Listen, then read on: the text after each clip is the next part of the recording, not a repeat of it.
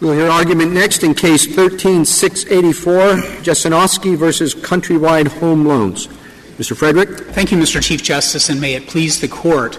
The narrow question in this case is whether the Truth in Lending Act rescission provision in 1635A requires borrowers to file a lawsuit to exercise their right to rescind. The answer is no, and the Court of Appeal should be reversed for three reasons the plain language of Section 1635A, the statutory context of 1635, and the longstanding regulatory interpretation by the two agencies who have been charged with administering the provision.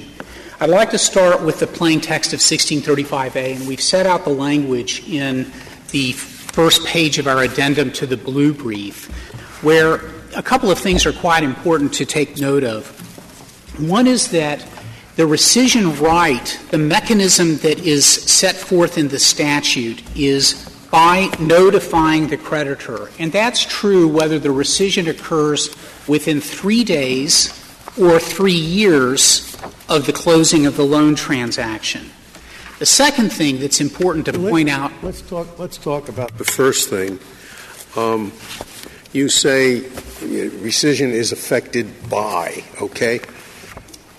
It seems to me that it's, it's common usage to, um, for instance, one could say uh, on election day, you vote by going to the precinct uh, and presenting identification. Now, that is not how you vote. That's a preliminary step to your voting. And I think that it's possible to read the by giving notice as, as to say, where, where that's the only thing you have to do, as it is for the three day cancellation, rescission, that's the end of it.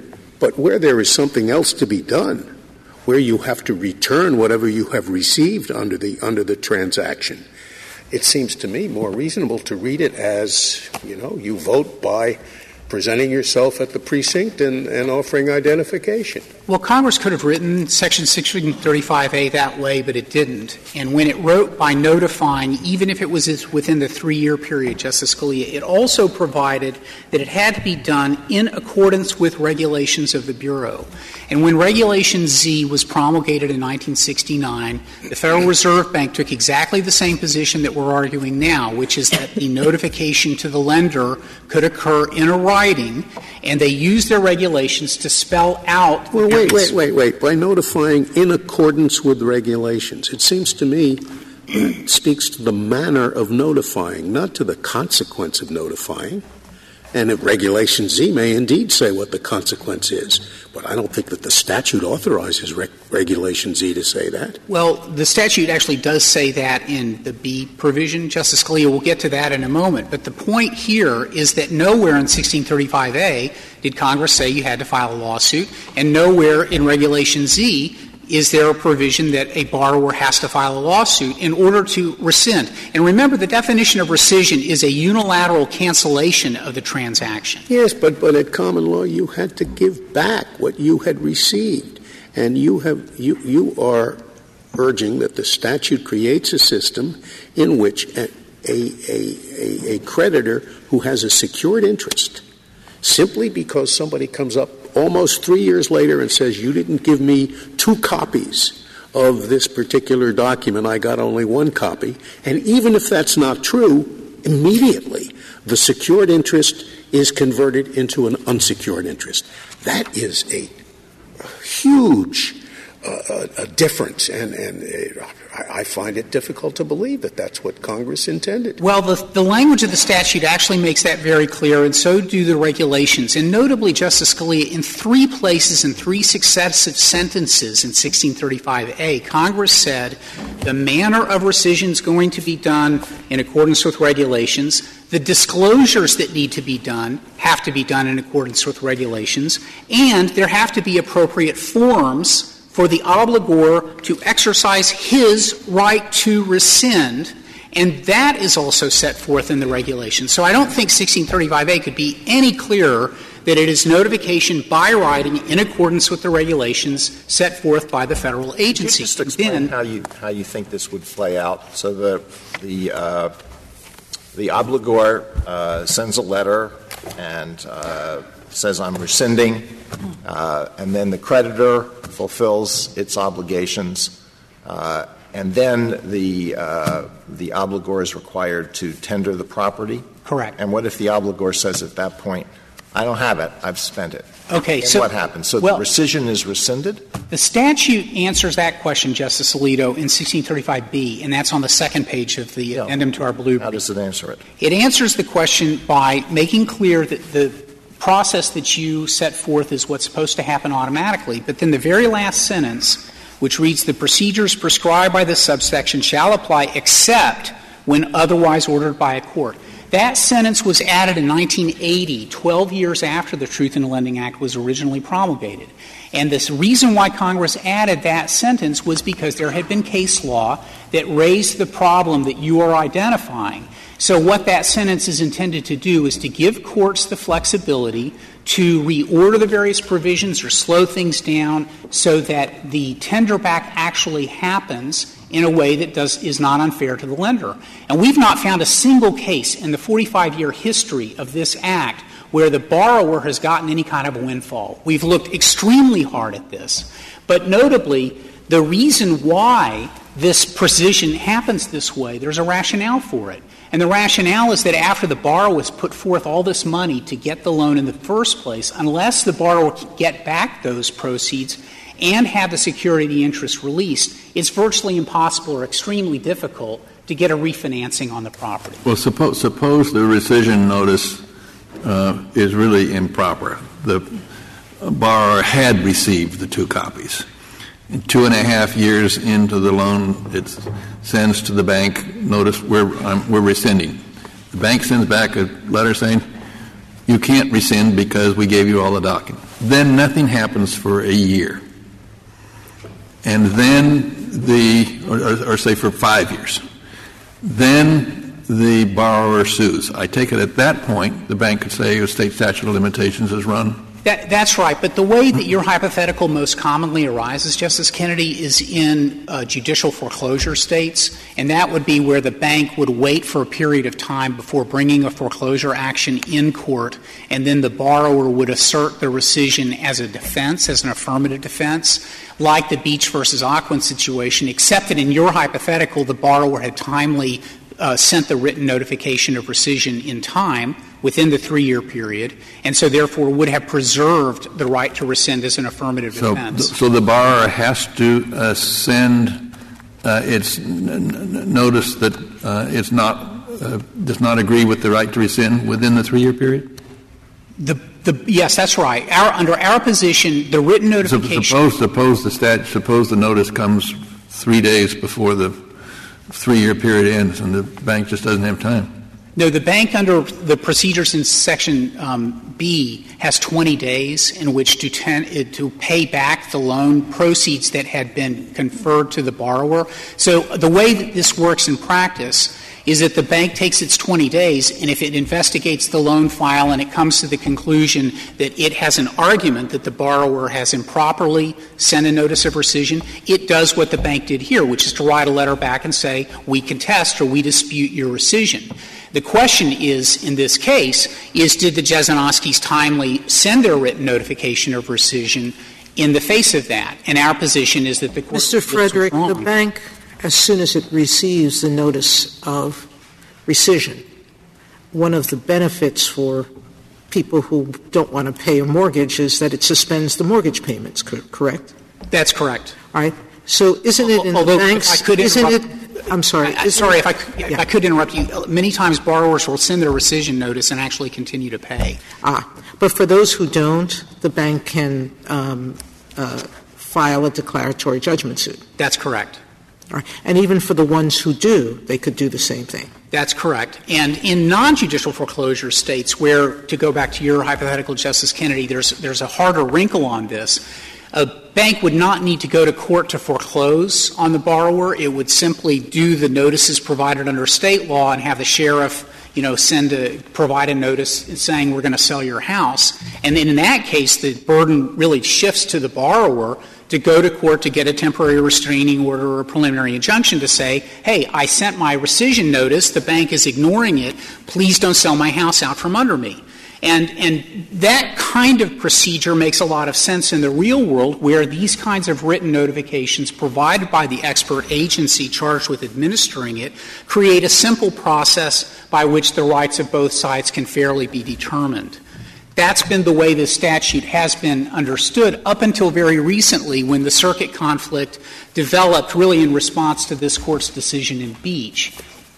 In Beach, was simply reading the plain language of, of 1635F. And if I could turn to that, it's on page four. Before, before you do, Mr. Frederick, you are recognizing that the only recourse the lender has if the borrower is, is um, claiming something that is baseless, the only recourse is to bring a declaratory judgment action. No, actually, I don't agree with that, Justice Ginsburg. The, bar, the lender has several recourses. First, it notifies the, the, the borrower that it doesn't agree with its position about the rescission. And then it depends really on whether we're in a judicial foreclosure state or a non judicial foreclosure state. In the judicial foreclosure states, the next thing that's likely to happen is that the bank would go to state court and file a foreclosure action, at which point the validity of the rescission notice would be the first issue that would be decided by the court in determining whether or not the foreclosure was proper to begin with. But if we're in a non judicial disclosure state, and we're roughly 50 50 among the states in terms of which or which, then we have the problem that I was uh, identifying with Justice Sotomayor, where the buyer is going to have to take the initiative to go to court to get a declaratory judgment that it had, uh, he or she had properly rescinded the loan. So, why do you think it is that Congress didn't say how we resolve disputes in this context? Well, I think that the um, the answer to that is that Congress expected that this unilateral right of rescission was going to be exercised in a simple way through the written notification, and that what has happened is Congress couldn't have thought that every time there was a notification, the, lender was going to agree with the borrower that it was appropriate. Congress must have thought that there were going to be some cases where the lender and the borrower disagreed. And yet Congress didn't say anything about how those cases would be resolved. And that's a puzzling feature of this statute. It is a puzzling feature, Justice Kagan, and I, can't deny that. But I can say that Congress revisited the language of the statute four times after its initial enactment in 1974 and 1980 and 1995 and in 2010, and it never changed the mechanism of rescission that it set forth in the original provision of 1635A. And so when it put in these provisions like expiring the right, which it did in F, and it did that in 1974, it provided a termination of the right, which we think dovetails with A. And if you look at the two key linguistic points here, the obligor's right of rescission, this is in F now, and I'm on page four of the addendum to our blue brief, really tracks the language of right to rescind in A, and when it says in A, this section, the right to rescind in this section, when Congress subsequently enacted F to put the expiration of three years, it's mirroring that language when it says the obligor's right of rescission.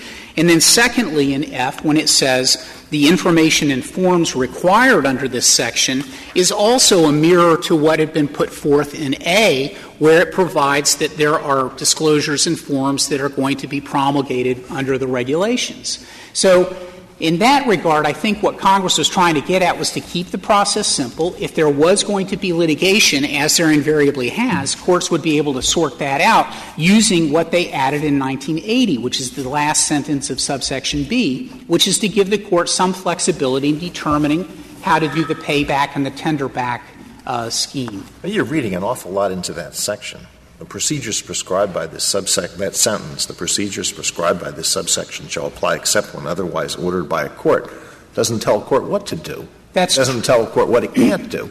That's right. And Justice Alito, if you read the cases, and I would, I would point you to footnotes 9 and 10 of the state's amicus brief, they set forth in one a long list of state cases and in the other a long list of federal cases.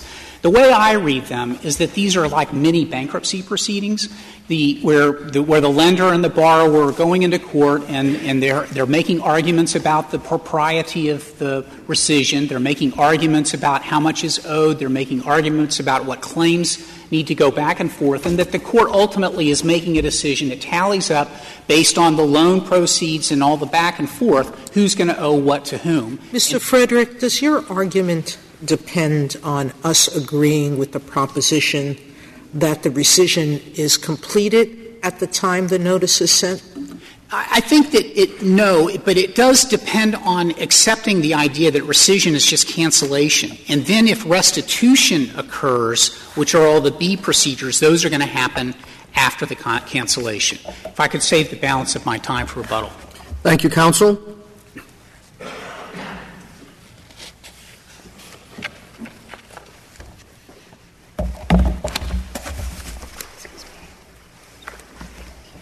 Ms. Goldenberg?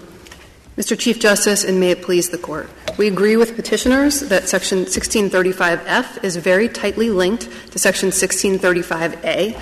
Section 1635A opens a three day window for exercising the right to rescind, and if the disclosures and forms that the uh, lender is required to give the borrower aren't given, then that three day window essentially marches forward in time all the way up to the three year mark. What Section 1635F does is put a backstop on how far that three day window can proceed and an endpoint on the exercise of the right of rescission through a written notice. But nothing in Section 1635F refers to bringing an action in court, to a cause of action, to any of the language that one would expect to find in a statute of repose. And that provision, I think, can't fairly be described as a statute of repose under statute this court's of limitations or a statute of limitations, as this court has already decided in Beach. That was one of the holdings of Beach. This court's recent decision in CTS versus Waldburger defined a statute of repose as something that puts an outer limit on the time for bringing an action running from the date of the defendant's last culpable act or omission. And that's not what Section 1635 does. It doesn't have any language uh, to that effect.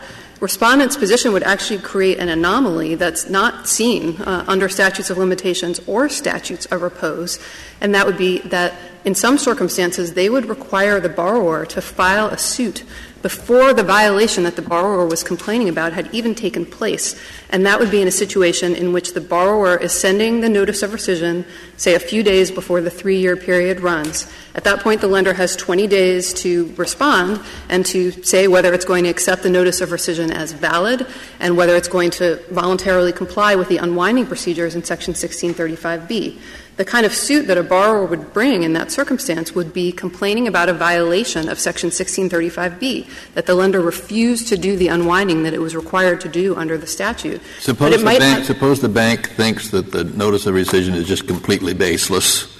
Uh, does it still have to respond within 20 days? no. In our view, can, you can just sit there and wait and be sued. That's right, Your Honor. In our view, an invalid notice of rescission that's not timely has no effect in the world. Uh, it has no, no uh, uh, puts no requirement on the lender to do anything, and you can see that from the language of Section 1635B. I'm looking now at 2A of the appendix of the government's brief, which says um, that um, when an obligor. B boy. B boy, yes. When an obligor exercises his right to rescind under subsection A of this section, then the unwinding procedures unfold at that point if the obligor hasn't exercised the right in compliance with subsection A because it has fallen outside that three day window for whatever reason, then I think B isn't triggered and the lender doesn't have an obligation to do anything. How does if that apply in this case where I take it the, the lender's position is we're, we're being charged with not providing a second copy? And we did provide a second copy. Therefore, this is a baseless claim. At that point, I think the lender uh, is making going to have to make a judgment in this case and in other cases about whether it thinks the notice is valid. If the lender uh, guesses wrong, then it may be that it will subsequently be held liable for damages for guessing incorrectly and for failing to follow the unwinding procedures under Section 1635B when it should have done so. But that kind of retrospective determination is extremely common in commercial arenas, and commercial actors have to make decisions like that all the time. An insurance company that gets a claim from its insured saying, I've been injured and I'm telling you within a certain amount of period after the, the accident, a certain time period after the accident that I've been injured, please pay me. That insurance company might pay or it might not pay, and if it's wrong about the insured not being entitled to the benefits, then subsequently it may be liable for damages there. What So would you do if you were the, the lender or the lender's attorney and you have a situation where just before the three years expire, the borrower sends a letter and, and they say, um, we didn't get two copies. And you look at your file, if you still have the file, uh, and you have uh, a document where they acknowledge that they got two copies. Uh, so what do you do? You take your chances on what this would be a jury question down the road, whether you believe them, uh, Uh, that they, they actually didn't get the second copy, or whether they believe your documentation. I think what you would do would depend on the circumstances. Those are the circumstances. I don't think you're going to know a lot more than that. What would you do? Right. In that circumstance, I would certainly start by going to the borrower and trying to work it out privately, which is what I think what Congress primarily intended when it set up this scheme. If I were unable to do that, it would depend, I think, on whether I thought that the prospect that that notice of rescission could someday be uh, enforced down the line, that the borrower could go to a court and say, please recognize that I validly exercise my right of rescind, right to rescind, and give me the entitlements that flow from that. It would depend on what I wanted to do. If I wanted to foreclose, for instance, on the property, and I needed my security interest to be absolutely rock solid in order to do that, then I might bring a declaratory judgment action, or I might, in the context of the foreclosure, ask the court to declare that the rescission was invalid. What section, section 1635F does is it gives the lender the power to eliminate any uncertainty if it feels the need to do so in a particular case. Before section 1635F existed, the, uh, the borrower could rescind basically, you know, indefinitely. It could pop up years later and rescind, and the lender couldn't file a lawsuit before then because there would be no adversity between the parties. They couldn't just file a lawsuit saying, please declare that there can't be rescission. What Section 1635F does is it creates adversity, essentially. The lender now knows that the borrower has exercised the right to rescind or believes that it's done so validly, and now there's adversity between the parties, and if the lender needs to, it's now in a position to bring a declaratory judgment action or some other kind of claim to make the uncertainty go away. So the uncertainty is cabined by Section Mr. 1635F. Frederick just said that what has happened in a lot of these cases is like mini bankruptcy proceedings in, in state court. Is that, is that rescission? Well, I think what's happened under Section 1635B is that courts have taken that last sentence of Section 1635B as essentially the power to do equity in a particular case. I don't think the unwinding procedures are rescission. I agree with what Mr. Frederick said, that the definition of rescission is the annulment, abrogation, cancellation of the contract. What follows from rescission is a common law restitution under this statute, the restitutionary procedures of Section 1635B. But I think the exercise of the right to rescind amounts to rescission. And again, I think you can get that directly out of the statute, and I'm now looking at the, the same provision I was referring to before. Section 1635B says in its first sentence, when an obligor exercises his right to rescind under subsection A, then the security interest becomes void upon such a rescission. So it's treating the exercise of the right to rescind as the rescission, as the thing that is canceling or unmaking the contract, and then what flows from that are various entitlements under section 1635B that are analogous to the kind of restitution that you would get at, at common law. Um, as I say, I think Respondent's position has a number of anomalies associated with it, and it is not consistent with the purposes of TILA. TILA was enacted to make things simpler and clearer for borrowers who were being confused and duped and didn't fully understand their rights. And what Respondent's position amounts to is that there is essentially a hidden requirement that is not in the statutory language, not in the regulatory language, not in the forms that borrowers get, which come from the agency and which lenders get a safe harbor uh, if they use. So there's nowhere any explanation to the borrowers that they have to file a suit within this period of time to exercise their rights. And that's very hard to reconcile with what Congress was getting at under TILA.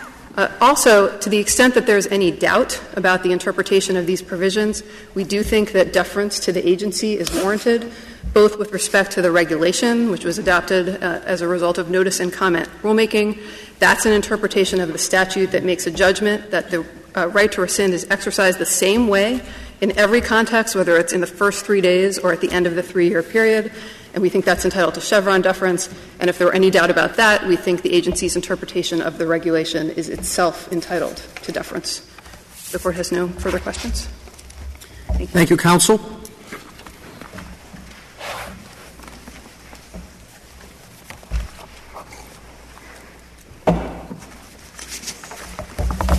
Mr. Waxman. Thank you, Mr. Chief Justice, and, and may it please the Court. When a borrower sends a notice of intent to rescind and the lender disputes that the notice is timely or otherwise valid, then rescission, which is the unwinding of the transaction, will not occur unless and until a court awards it. And Justice Kagan, in response to your question, TILA does provide how and by when that should be done. Section 1635G provides for an award of rescission. And Section 1635, I'm sorry, these are all on, F is, G is on page four of the appendix to the blue brief. Mr. Waxman, please review what you just said because, as I understand it, the um, lender has to give the borrower a notice of opportunity to rescind, which says the borrower may cancel how? By notifying the lender at the lender's place of business by mail or telegram, period. And then two copies of that are to be given. The instruction, use one to cancel the transaction. So it's a form that says it cancels this notice, cancels the transaction.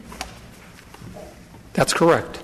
And what it also says is that your right to rescind, and here I think we are in agreement with what I think I understand my friend from the government to just say. If a notice of intent to rescind under A is sent in a timely fashion, that is within the three day window, or the three day, the follow up three day window if the disclosures aren't provided, then rescission is triggered. The rescissionary process is triggered. But if, and, and I, again, I think this is what the government conceded, that if the borrower's notice is untimely, and the, the notice that's provided at closing tells you the periods of time in which it is timely, it doesn't do anything. And after three days, that is, within three days of the consummation, the question of whether it's timely or not depends upon whether the lender violated TILA at the closing. And where the lender says, as happened here, I am holding your signed acknowledgement that you received these forms.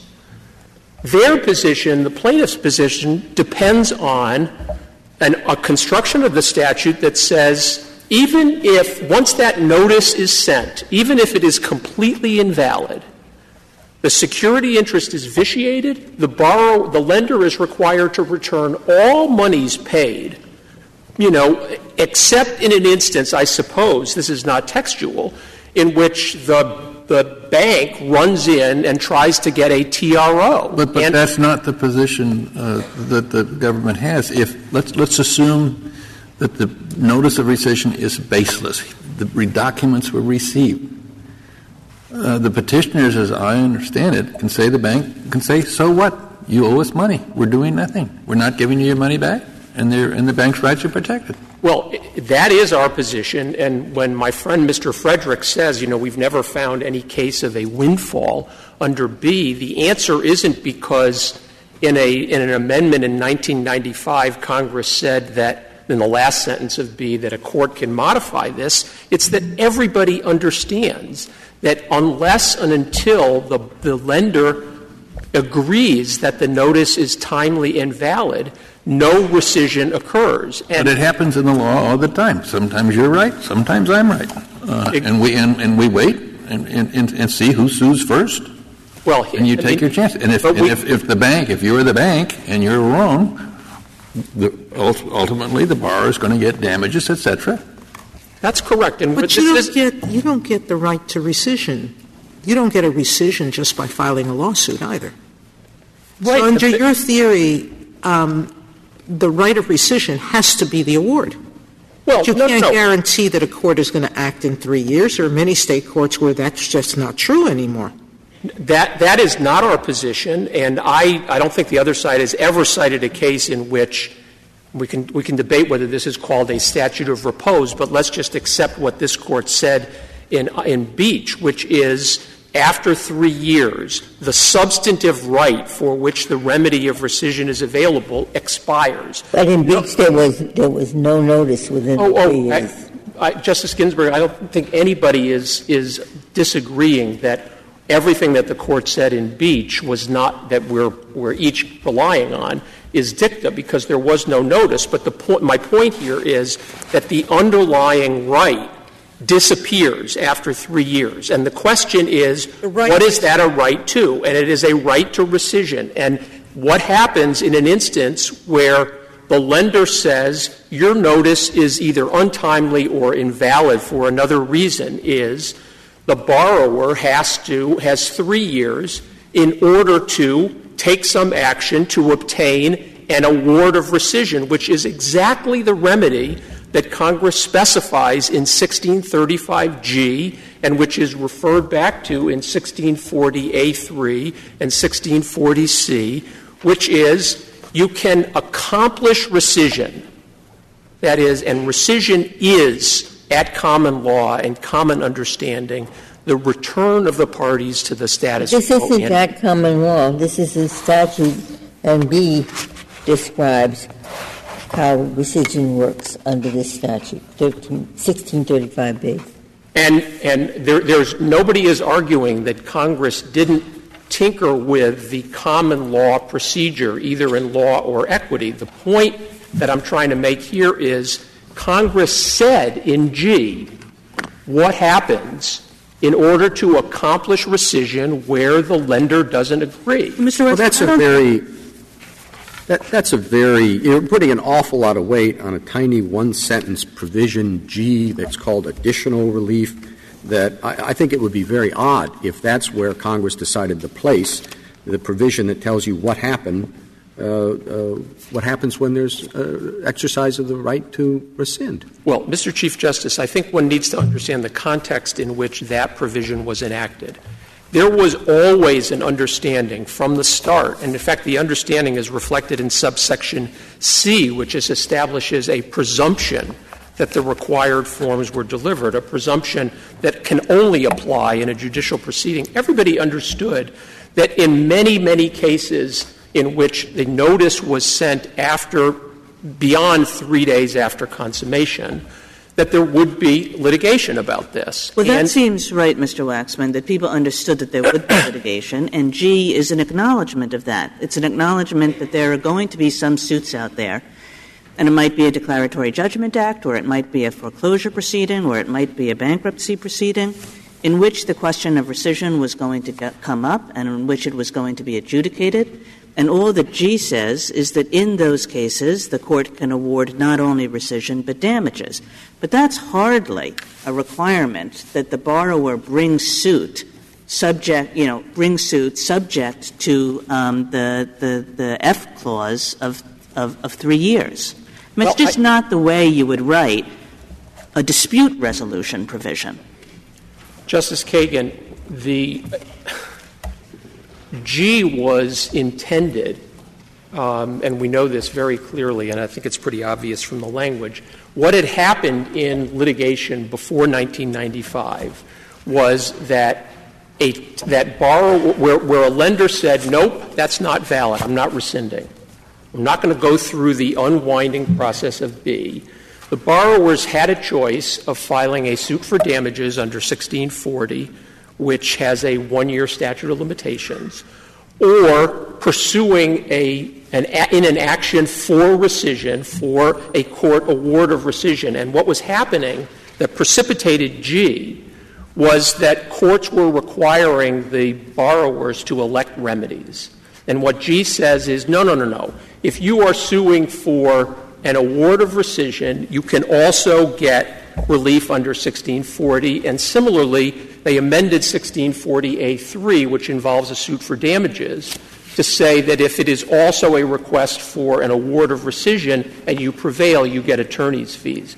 But every provision in here that talks about a suit for rescission says just that. It's not a suit by the borrower for restitution of a rescission that has already occurred. It's not a suit for a return of monies provided under the loan. It is a suit for restitution, and that though that formulation had a very, very specific, For- for unambiguous mean. for rescission. I'm sorry. That had a completely unexceptional, widespread understanding at the common law. Now, Justice Ginsburg, I'm not suggesting that Congress didn't tinker with procedures under the common law, but this Court has warned again and again that Congress is not presumed to abrogate common law principles, and Congress, when it does so, has to speak directly. So, in this instance, for example, it hasn't spoken directly when it sets out a, a specific procedure for the parties to follow.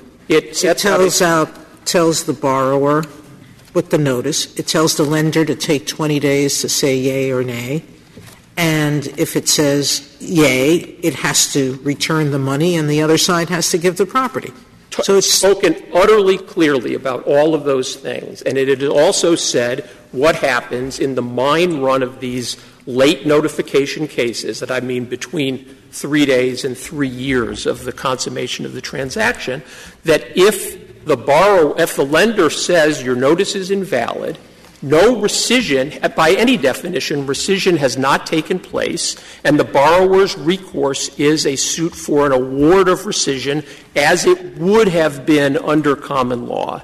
And I, I think it's important to. The government, am I correct? The government says rescission has taken place if the borrower is right, and it has not taken place if the borrower is wrong. Is it? I, I'm not exactly sure what the government's I- I position thought- is. I I did hear the government say that rescission by definition hasn't occurred if the borrower, if the lender disputes the notice. N- But no, no, no, no, no, not if the lender No, no, no, I- disputes. If, if, if, if, if in fact the notice has been given, uh, the, the rescission is ineffective. I think that's the government's position. Well, our, our, I don't know what the government's position is on that, but I, I know what our position is, which is if the, if the, if the lender receives the notice and says, yep, this is timely, subsection B very specifically, you know, with respect to the common law, explains the steps that have to occur to achieve rescission. There's no question about that whatsoever. But those steps, the no court has held, at least since 1974, in a case that neither of my friends have cited, no court has held that just by sending in a piece of paper, valid or invalid, the, the steps of B have to occur, even where the, even where the, I mean, another typical instance in these cases, and, and by the way, Well, I take it they do have to occur, or there are going to be damages at least. Let- Well- let- let's, let's assume a valid notice of rescission two and a half years down the line. If the, The, the bank has the choice. It, it, there is a rescission if the bank says, uh, we are, we are wrong, we have to return the property, it returns the property, it complies with B, it does it within 20 days, there's a rescission. There's no court order, there's nothing. so here's what happens. If the there ba- is a rescission. There is a reci- the, I, I think there are two very different things here that addressed in 1635G and 1640, and this Court's decision in Beach underscores just exactly how much those two things are different. A borrower, I- I can generalize it by saying any party to a contract, in this case, it's the borrower to a refinancing, uh, said, any, anybody can say, hey, you're not performing under the contract, and I want to, I want to file a suit to require you to perform, which is the ordinary contract remedy, or give me damages for not having performed, which is what is in 1640A, a suit for damages for not having, for having violated TILA, or at common law and under this statute, there can be a suit for a very different, much more draconian remedy, which is a suit for rescission. And a suit for rescission is what this lawsuit is about. The, the, the question in this case is what must a borrower do to obtain resolution of a contested assertion of rescission, and by when must it do it? And the amazing thing is that my friends on the other side say the statute is silent about that point. We say, no, it's not. The statute provides for, maybe not as directly and in, a clear exposition uh, in G as one would have hoped to avoid all this litigation, but nonetheless, G has been construed and construed by Congress in 1640A3 as providing the borrower a cause of action for an award of rescission. And in a situation where uh, you know the loss where the bar where the lender says no we're not rescinding rescission by any definition has not occurred and the lawsuit is about whether a court should award Talk rescission. about G about uh, the rescission occurring or not. It talks about the exercise of a right. Yes, and but the exercise of the right doesn't mean that the act will have come about. You, you answered me earlier that a court doesn't have to finish within the three years. You just want to say that it requires the exercise to be a court action. But the statute says something else. It's just notification. No, no. Why is that so illogical? I, I don't understand why it has to be a court action. The right the exercise of a right is in accordance with the terms of the contract. The question, I mean, the right of rescission means in A, as it says, the timely, I mean, it doesn't define what the right of rescission is. It's, what it says is this, these are the circumstances in which the borrower has the right to rescind. And those circumstances are if within three days you send a notice of intention to rescind, you have exercised your right, right to rescind. And what that means is, as it was at common law, you have put to your counterparty an intention to unwind the transaction.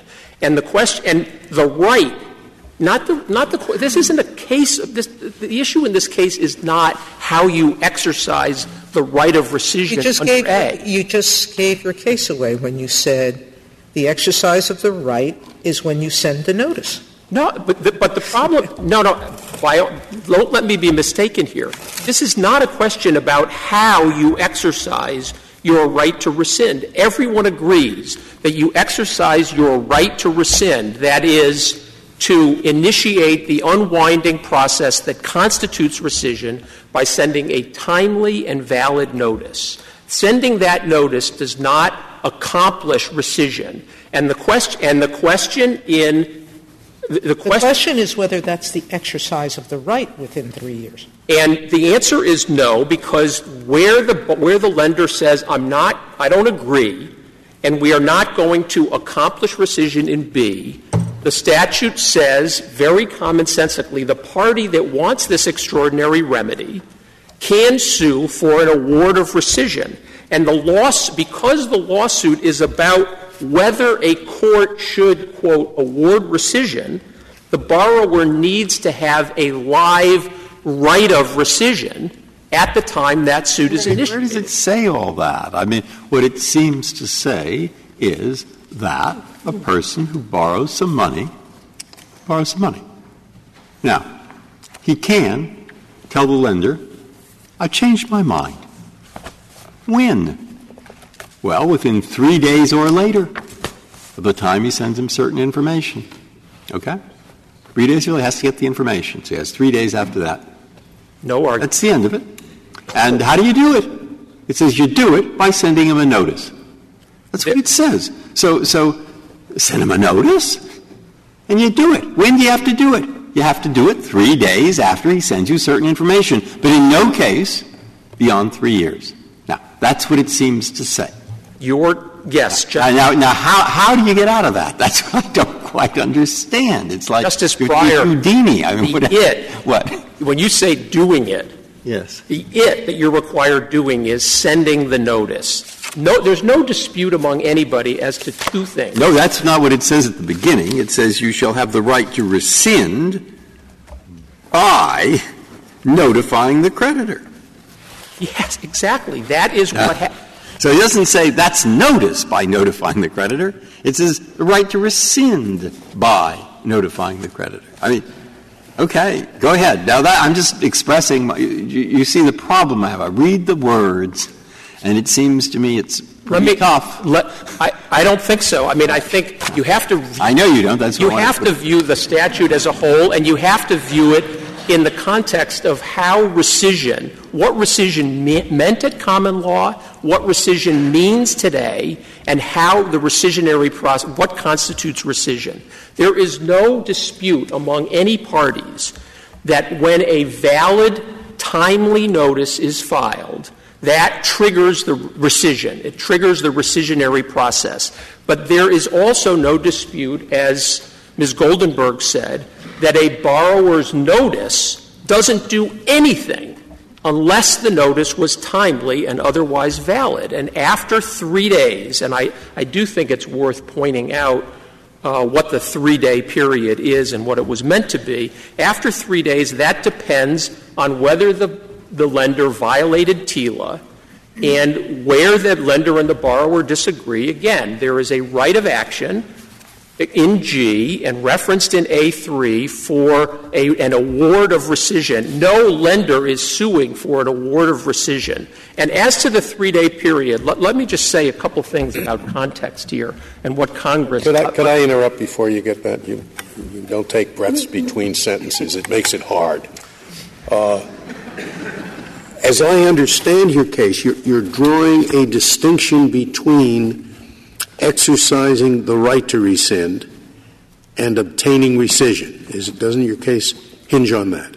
Yes.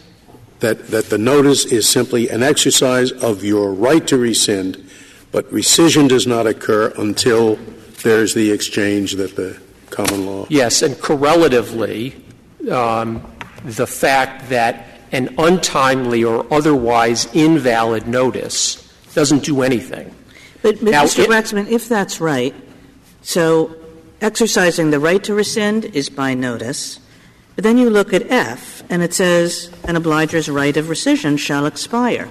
So I read that and I say, okay, that means when you can no longer exercise your right to rescind, which you've just said is when you can send notice. So that's what expires after three years your ability to send notice. No, I think it's not. What it but it says right there, it's the right to rescission shall expire. And you agree that exercising the right of rescission is done by notice.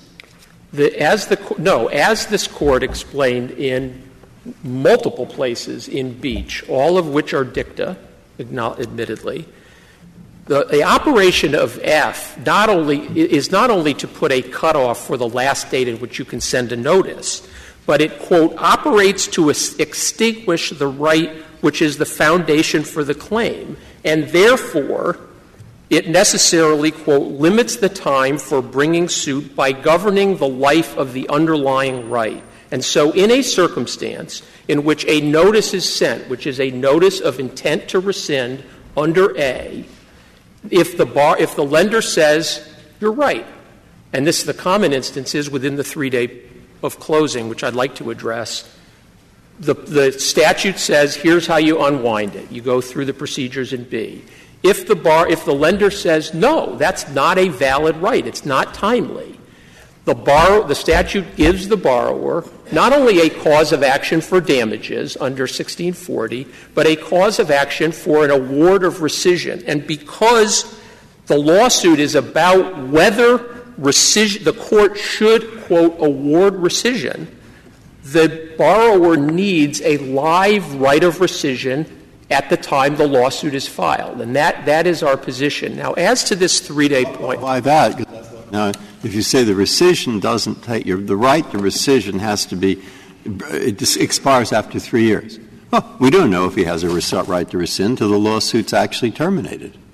Well, so, so he's just, we're just as much in the dark. He happened to have filed a piece of paper called a lawsuit, but the judge is extremely slow. I, I have known some, and, and uh, uh, uh, ten years later, there it is, sitting on his docket, and and nobody knows. How are we any more? Uh, how are we any more in the uh, enlightened than the day before he filed the lawsuit? Justice, Justice Breyer, no one is contending in this, in this case that a statute of repose, that is, a statute provides that an underlying right expires after some date certain, it disables a court from rendering judgment in that case. Of course not. Of, Of course, course not. Of course not. But I'm just saying, wh- wh- why pick the date that you file a lawsuit? In, in terms of, of the validity of the notice. Because- Since the, the filing of the lawsuit no more determines the validity of the notice than it was determined three days before. Because 16, because 1635F refers to the obligor's right of rescission, and where the obligor has not obtained the rescission that he or she claims he has a right to, he can go to a court for an award of rescission, and the statute tells him you have to have a live underlying right of rescission in, before you invoke the court's jurisdiction to do it, which is exactly what happened at the common law in these circumstances. Now, I just want to say that I think, you know, the other side says, well, we're making a big distinction between whether the notice is sent within three days or after because somehow nobody could believe that a lawsuit would be filed within three days. 1635A doesn't govern when a lawsuit is filed. It governs when the notice of an intention to rescind has to be sent. If there is a dispute about whether that notice is timely or whether it's otherwise valid, for example, it's often invoked in cases where there is a refinancing with the original lender, which this doesn't apply to, or a purchase money mortgage where this doesn't apply to if there is a dispute about it, let's say the, I think this has happened so far as we've all been able to determine one time in history where it comes, assertedly comes within three days of closing and the lender says, no, no, no, that's four days. You're too late. Ordinarily, what Congress and the board understood is that within the three day period, that is the period that in this borrower friendly statute where Congress was concerned about borrowers being hoodwinked in high pressure loans, the statute gives the borrower an absolute right for any reason or no reason within three business days to say, you know, I've gone back and I've looked at the disclosures and I've changed my mind. What about the board? You mentioned the board. You're going to say anything about Chevron? There's nothing to say about Chevron in this case. The board's, the, the board's regulations, which are now the Bureau's regulations, speak to how one, you know, what kind of notice is really notice and the exercise of the notice of intent to rescind. It says nothing about what's at issue in this case, which is when a lender disputes that the notice is valid, what and by when does the borrower have to do? Now, the board, the, the Bureau, has asserted the position that it's asserted in amicus briefs in this case. But those, that position is entitled, I think, as this court has said, to, at best, Skidmore deference. And in this case, they fail Skidmore deference because their reading is completely inconsistent with the common law, inconsistent with the statute, that is, the provisions of G and F. And in any event, nobody is claiming that the Bureau has any expertise about this aspect of TILA. This isn't the mine run of cases where, you know, what does, what does excessive interest or adequate notice mean? Now, I think it's important to understand that within the, what Congress understood was it was providing borrowers a three day period. And in that three day period, rescission is pretty uncomplicated because the, the, the board and the bureau in the regulation that's at issue in this case says to the lender, you may not, you may not disperse the loan proceeds to the borrower or, I think, record your security interest. You may not do it during the, quote, rescissionary period and for such time thereafter until you are satisfied that no rescission will occur. That is the board's and the Bureau's directive. Now, what happens in this case, in a case like this, is the transaction, the security interest has been recorded, a lot of money has been dispensed, and the question is at that point whether the borrower will, by rescinding, be able to obtain an, essentially an interest free loan for whatever that period of time is. The Bank of America alone receives between four and 6,000 of these after three year notices every year, and the number has increased every single year since they started recording this. The notion that the, what Congress had in mind is that the lender who thinks that the notice is invalid, and in most instances the borrower is in default, has to run in, no matter how frivolous this complaint is, and file what would be, among all lenders, tens of thousands of lawsuits a year. Well, they have to do any, that anyway to foreclose. The only time that it's a problem is when um, the uh, borrower is not paying the loan. But in most of these, the borrower stops paying the loan. In most, for, most foreclosure, first of all, foreclosures may or may not occur depending on whether the bank wants it, and many, many, if not most, foreclosures are non judicial, so there's no judicial proceeding, and a sale at foreclosure will, by everybody's understanding, vitiate the underlying right. Thank you. Thank you, counsel. Uh, four minutes, Mr. Frederick. Thank you, Mr. Chief Justice. I think if the court were to accept the bank's position here, the Truth in Lending Act would become even more complicated because the rules of the road under the statute are pretty clear that if within three years you've exercised the right by sending the notice, that starts a process. And sure, the bank can contest it, but at least you know by reading the statute that you've got three years in order to exercise that right. And the reason why that right is important is that these disclosures can be very complicated and these transactions can be very complicated. So if you don't get the disclosures within the three day period of the closing of the loan, you can go into the loan and you can determine this is very complicated. I'm, I'm now seeing my rate uh, increase, I'm seeing my payment increase, and I don't really understand all of these various things. Now, the point about the, the reason why the disclosures are important and the reason why the number of the disclosures is important is really clear if you actually look at the disclosure in this case, and it's at Joint Appendix page 38. It says right to cancel all over. If you want to write the cancel, you can cancel it if you do certain things. It never says file a lawsuit, so the form that the bank used here didn't you know, preserve its argument that the statute requires filing a lawsuit. It just says you send us the notification of your intent to cancel. Now, importantly, and this question came up. I'm sorry? Why are two of these? I mean, some of the reaction against these lawsuits is premised on the one opposed to two copies. It seems rather immaterial whether you get one or two. You got it. And let me explain that. Four were required in this case. The reason for that is that each person who is on the loan, each borrower is entitled to get two copies. One so that they can sign it and send it back to the bank, and the other so they can keep it in their file. And there is no dispute at that point that everybody is operating by the same rules of the road. Why are four necessary? Well, we know from the financial crisis and common sense that when two people are on a loan together, they might not agree when the rubber meets the road and the rate resets or the payment increases or all these other things, and they may decide, I have an individual right to rescind that's given by statute and by the original regulations of Regulation Z. So here, if I don't have my forms, I can't exercise my statutory right. And that's why from the very beginning the Fed said each borrower gets two forms so that everybody knew what the rules were and everybody knew how to exercise them and everybody was on the same page. And so, although it is to be to be fair, this is not the kind of disclosure violation that would entail a, an interest rate change or the change in a payment or something like that. The same principle applies for whether or not the borrower is timely exercised. It's always, it, you know, I don't. I've signed two loans and I don't know how many years, two homes.